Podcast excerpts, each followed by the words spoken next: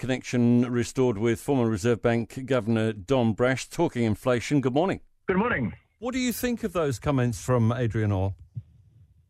Well, I think they're realistic. He's saying that he's not in a good place, and uh, I think most people would agree with him.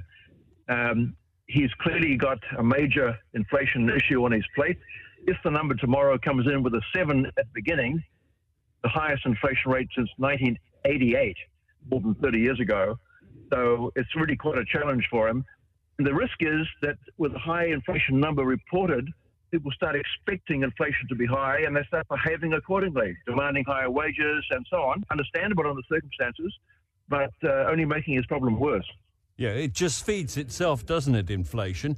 Was he being critical, do you think, of the finance minister in the way that Grant Robertson seems to think he was? Uh, I think implicitly he was saying that. He was saying, look, uh, controlling inflation requires both monetary policy and fiscal policy to be acting in concert and responsibly. And he's, I think, saying that fiscal policy has been very stimulatory, uh, very loose, and uh, that's making monetary policy's task more difficult. And he's right about that. Was he trying to send that signal back in July when he stopped buying government bonds? Uh, I'm not sure that he was sending that particular signal, but he was certainly saying at that point that the need for further monetary stimulus was gone, and he started tightening.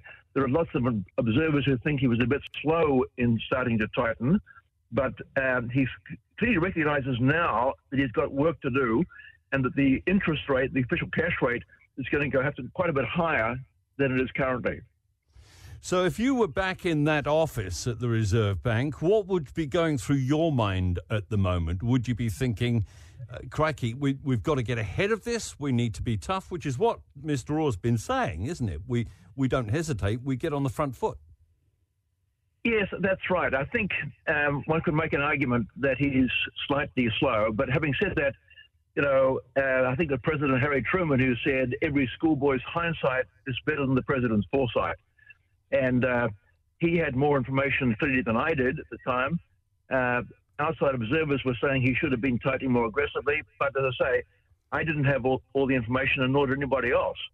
So, yeah, he's got a task to do now, and he recognises that, and he sent a very strong signal, I think, uh, both to the economic, uh, financial community generally, but also to the government. Was half a point enough, or should it have been more? Uh, it's been a long time since monetary policy has been tightened by more than half a percentage point. It's been half a percent is not unique by any means. Uh, and he's clearly flagged that there's more fairly aggressive tightening to come over the next few months. And I think that's already being priced into the market, already being beginning to be reflected in mortgage rates. That's Dr. Don Brash, former Reserve Bank Governor.